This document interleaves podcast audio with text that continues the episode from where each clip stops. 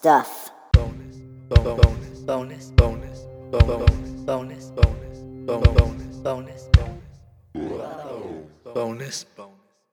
Welcome to a very special bonus episode of the Good Stuff Kids podcast. I talked to Ligia Villalobos, and Ligia was the head writer on a TV show called Go Diego Go. If you don't know Go Diego Go, it's the adventures of a boy named Diego who's an animal rescuer. And each of my kids, all three, have had times in their lives where it was their absolute favorite show. Now, I should clarify here that uh, we are unabashedly a TV family. Our kids are very, very active, love to be running around, love to be doing things. And sometimes when we're in the house and need to get things done, the only way to keep people in one place and out of each other's hair is by putting on a TV show. That's just the way it is in my house. I know that everyone's different. No judgment on my end if you do or if you don't watch TV with your kids. Ligia and I connected via Twitter. I reached out to her because I was watching Go Diego Go and I saw her name in the credits and I thought, why not? That's sort of the name of the game with this podcast anyway. Why not, right? Let's just reach out and see what happens. And Ligia was so kind to respond and say that she'd be happy to do the show. Our chat was fascinating. I had a great time talking to her and I learned so much about the process that goes into making a show like Go Diego Go. Go. I think you'll find all of the educational aspects that she and her writing team had to fulfill fascinating. So thanks again to Ligia for taking the time to talk to me. If you've never watched Go Diego Go, it's totally worth it. Good stuff certified. Kids really love it. Lots of interesting information about animals. Thanks a lot for listening, and we'll see you next week. Good stuff. It is uh, very, very cool for me to introduce you, the Good Stuff Kids podcast listeners, to someone who I've never met before, and I'll, I'll tell you a little bit of the story about how we got to this point uh, after after I introduce our very special guest, Ligia Villalobos. Ligia, how are you today? Hi, good. How are you? I'm doing great. So, Ligia, you and I, we don't know each other. No, we don't. We don't. We we uh, I um I reached out to you because On Twitter, I think. Yep, on Twitter because I, with my kids, watch a lot of a show called Go Diego Go, and you were very, very involved with that show, correct? I was the head writer on that show for the first three years, so I was responsible for the writing of 60 episodes uh, on the show. Wow. So, so I saw your name when I was watching it, and I thought, what, what? It would be really interesting to get sort of a behind the scenes on something that's a, a pretty big part of my family's life, and and you were kind enough to uh, to reply and send me an email, and and I I thank you again for being with us, and you know, Go Diego Go is uh, is related to Dora, right? They're cousins. Yes, so, yes. So Dora is an explorer, and Diego is an animal scientist, and they're cousins who live in the rainforest of Latin America. So we've never really specified specifically what country they're from hmm because we want all kids to associate with them. Um, but they both are Latinos. They live in the rainforest somewhere in Latin America. Hmm Um, were you involved in the, the process of the creation of the show, like the creation of the character and Baby Jaguar, obviously, who everyone's a big fan of, or or did those characters come fully formed to you and then you wrote for them? They were fully formed because uh, Diego and Baby Jaguar were actually introduced on Dora before the show launched. So, about a year or so before they even thought about having Diego as his own show, um, those the character was introduced on Dora. So, I was brought into the show after they had done a 15 minute presentation on the show.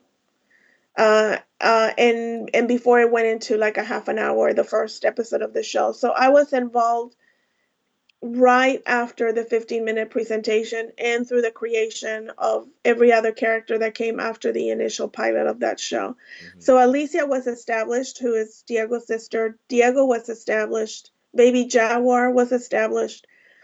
But as more characters came into the story, as more animals were introduced to the story, all of like you know all of that came in after I had I had started in the series. So I was pretty involved with it, but I definitely did not create it or develop it. It was created by the same creators of Dora. So, so how did uh, how did they come to you? Like, how did you, did you have a background in writing kids TV, or, or how did this come to be? Um, I had written for I had written um, a few episodes for a friend of mine who does children's programming. Um, I had done a pilot and five episodes. That's my doorbell, so I apologize if you all guys can hear that. Somebody just delivering something. Um, so um, he was about to try to sell, go out and, and pitch a show uh, called Meteor the Monster Truck. And it was about um, preschool monster trucks on their way to becoming big monster trucks, basically. And so he asked me if I would write the pilot for it based on the characters that he had created. And it was like a short 15 minute script thing. So I ended up doing five episodes of that. For him, the show eventually became known as uh, Bigfoot Presents Meteor and the Mighty Monster Truck. So it was a show that was eventually created, produced, and aired on TLC for kids. Um, but I was not involved past the initial um, development of the show because the show eventually moved to Canada and it was produced in Canada, so they needed Canadian writers for that show.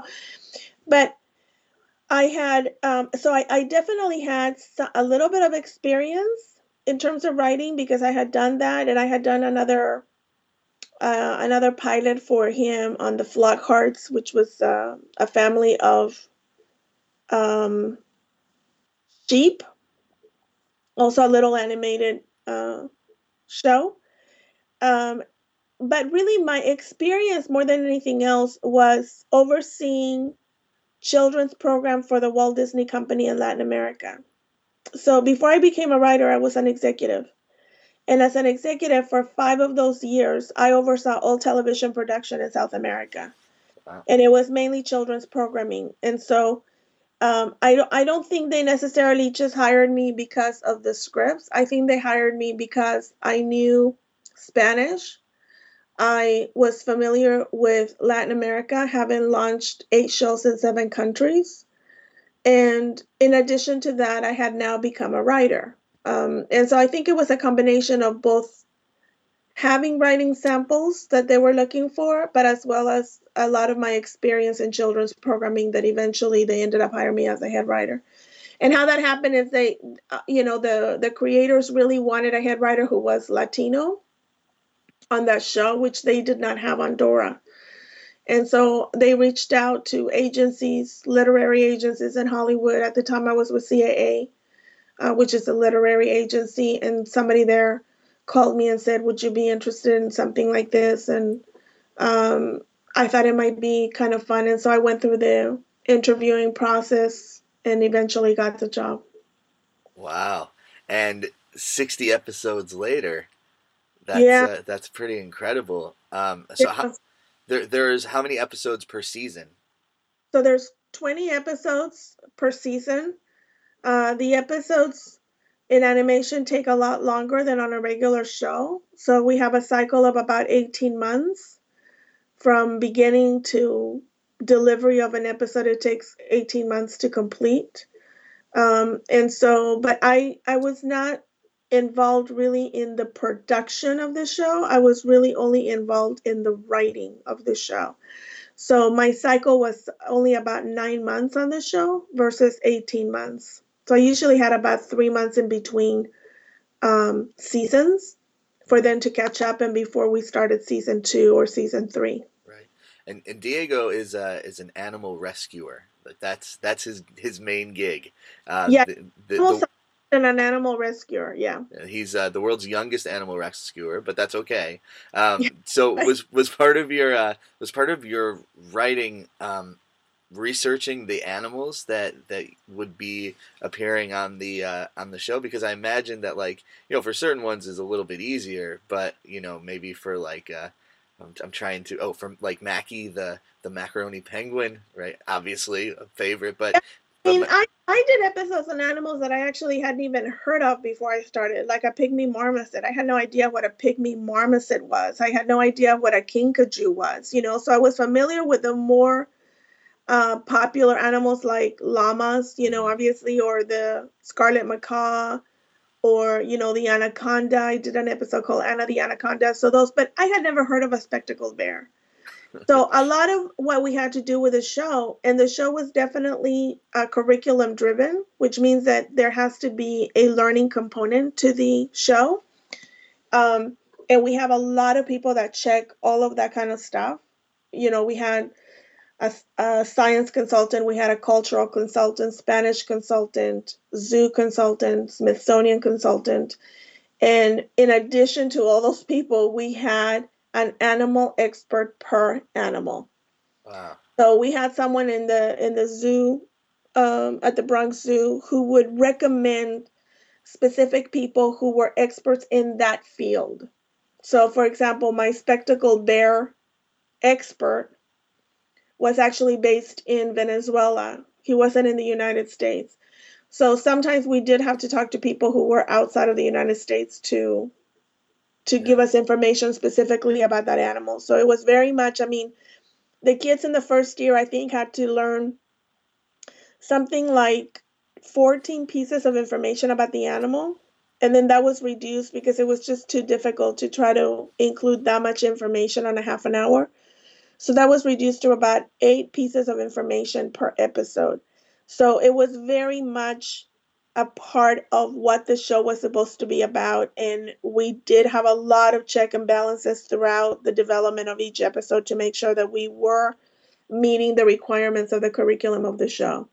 So that that's interesting. As a parent, it's uh, it's reassuring to know that there is there's a standard that you all were trying to get to in, in terms of learning components, in terms of learning moments in the show. I guess is more accurate. So you started oh, with. Oh, I I I always tell parents, you know, that they don't have to worry at all about watching Diego.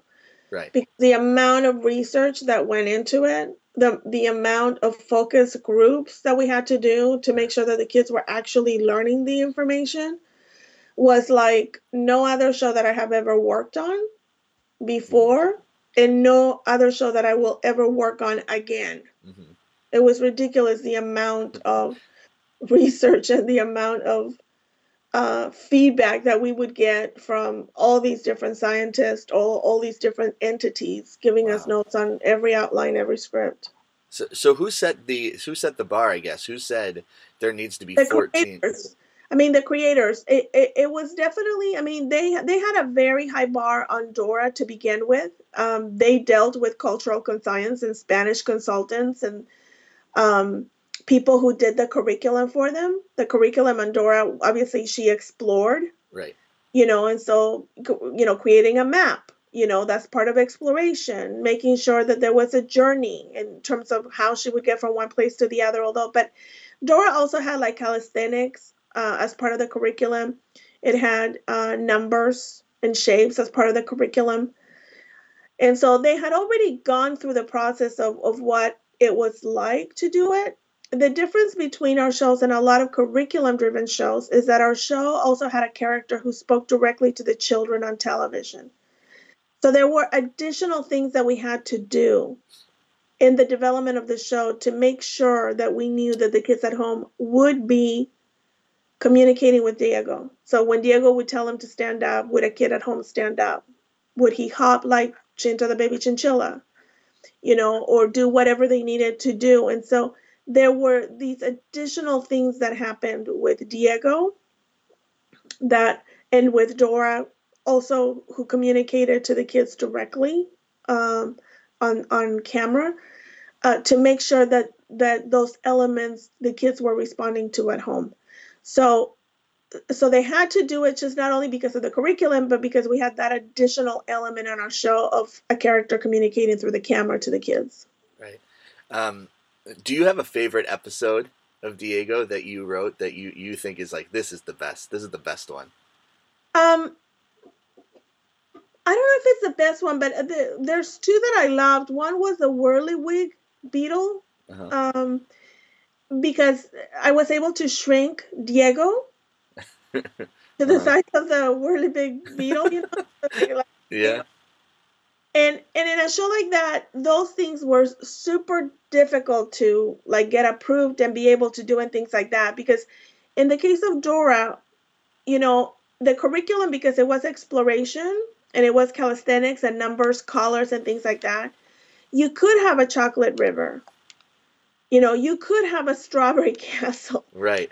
have these things but when you're dealing in a science show those things you know we could never have a chocolate river we could never have a strawberry castle Right. you know we had Right. to really stick to the science and in terms of the way that the animals move uh the way they behave like we had to be much much more careful that there wasn't a lot of magical realism that entered into the episodes.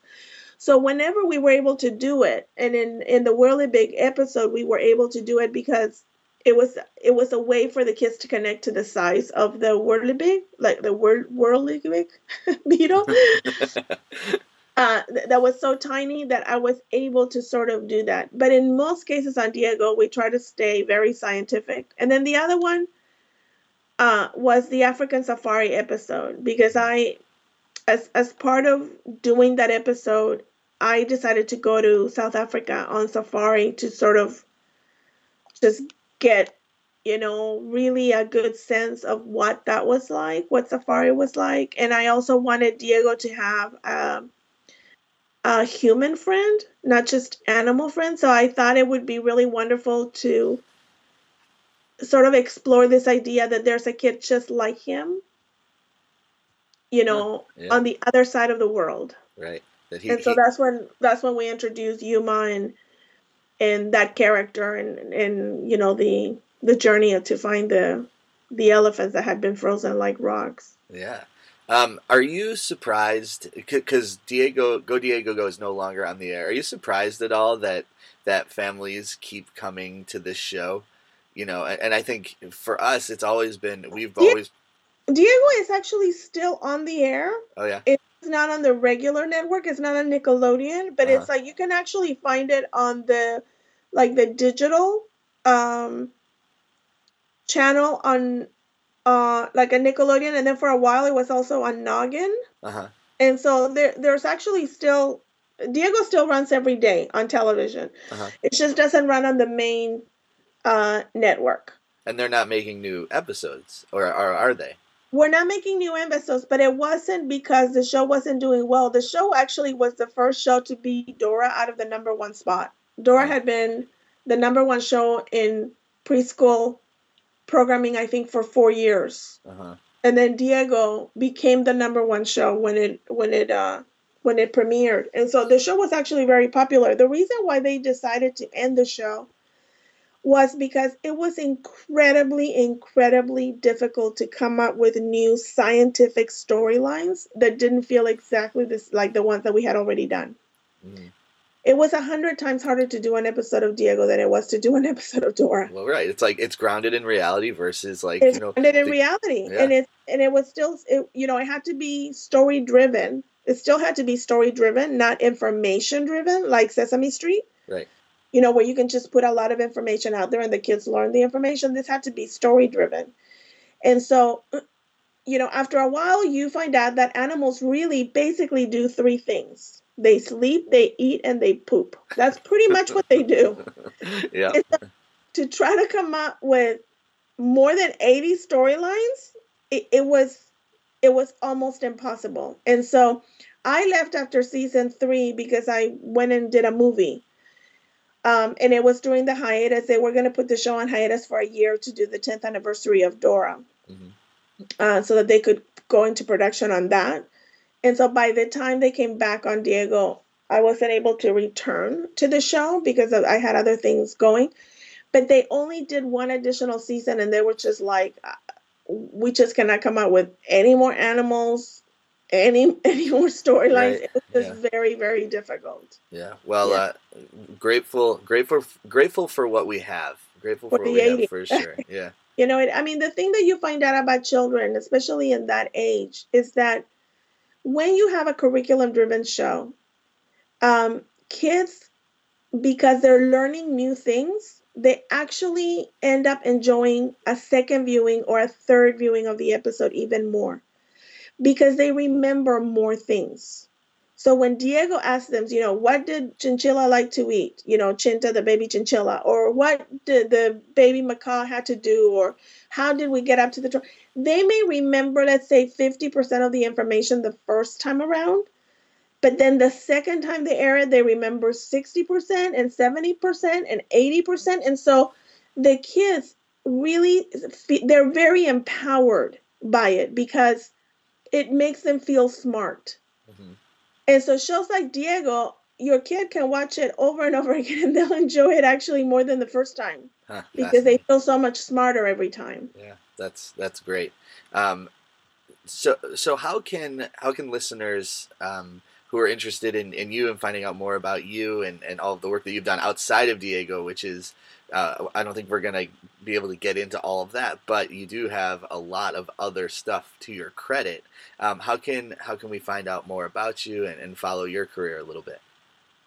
Um, well, I have no idea because I don't have a web page, anything like that. I mean, I'm on Twitter at uh-huh. Jalapeno Films. It's my my you know Twitter account. Uh-huh.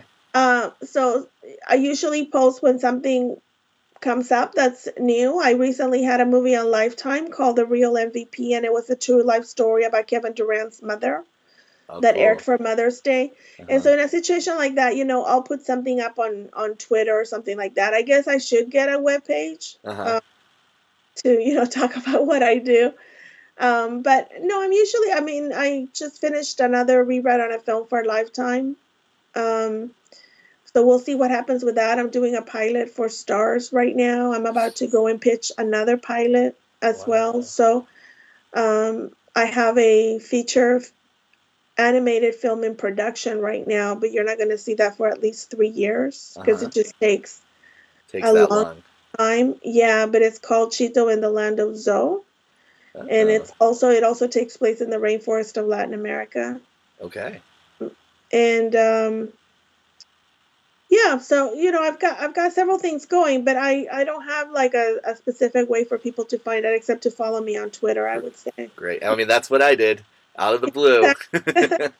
Um, so well how about this? Can we make a deal? Let's hope in three years i'm still doing this and let's hope in three years your movie opens big and maybe we'll we'll get back together. That'd be awesome. That'd be great. That'd cool. be great. I also well, consulted on a movie that will come out before then um, but i'm not really able to talk about it because of of like um you pretty much sign your life away when you consult. yeah. But I consulted on a Pixar movie that oh. is about to come out. Um, I think in 2017. Okay. Called Coco. Okay. And it's a movie about a very popular holiday in Mexico called the Day of the Dead. Uh huh. So they did a movie about, you know, uh, th- themed around that holiday. Okay. Um, and I think it's I think it's going to be really wonderful and really beautiful. Um, awesome. So that'll come out I think in 2017 more than likely I would say. Great. Um, and I did a, a, little bit of work on that as a consultant. Cool. So we'll be talking before your movie comes out then, hopefully. maybe, maybe not. I can't talk much about that to be honest with you. Fair enough. look for it because it, I think they're going to be really I think they're going to be really happy with the cool. end result of that. Great. Breaking news. Breaking news 2017. Can't wait. Um, so, Ligia, thank you so much for, for taking the time to, uh, to, to talk to me and to tell me about your story. And thanks for being a, inadvertently a huge part of my family's life and, and lots of other families that I know. Uh, we really love Go Diego Go. It definitely qualifies as good stuff. And again, thank you for your contributions. It's been great getting to know you it. I'm glad your kids enjoy it, and and thank you to whoever is listening for um, watching Diego as well. Cool, awesome. Have a great rest of your day. Okay, you too. Bye bye. Right, bye. Thanks again to Ligia. You can find Go Diego Go on Amazon Video. It's a good show. If you have kids that are about four or younger, they're going to be totally, totally into it. Thanks for listening. We'll see you next week.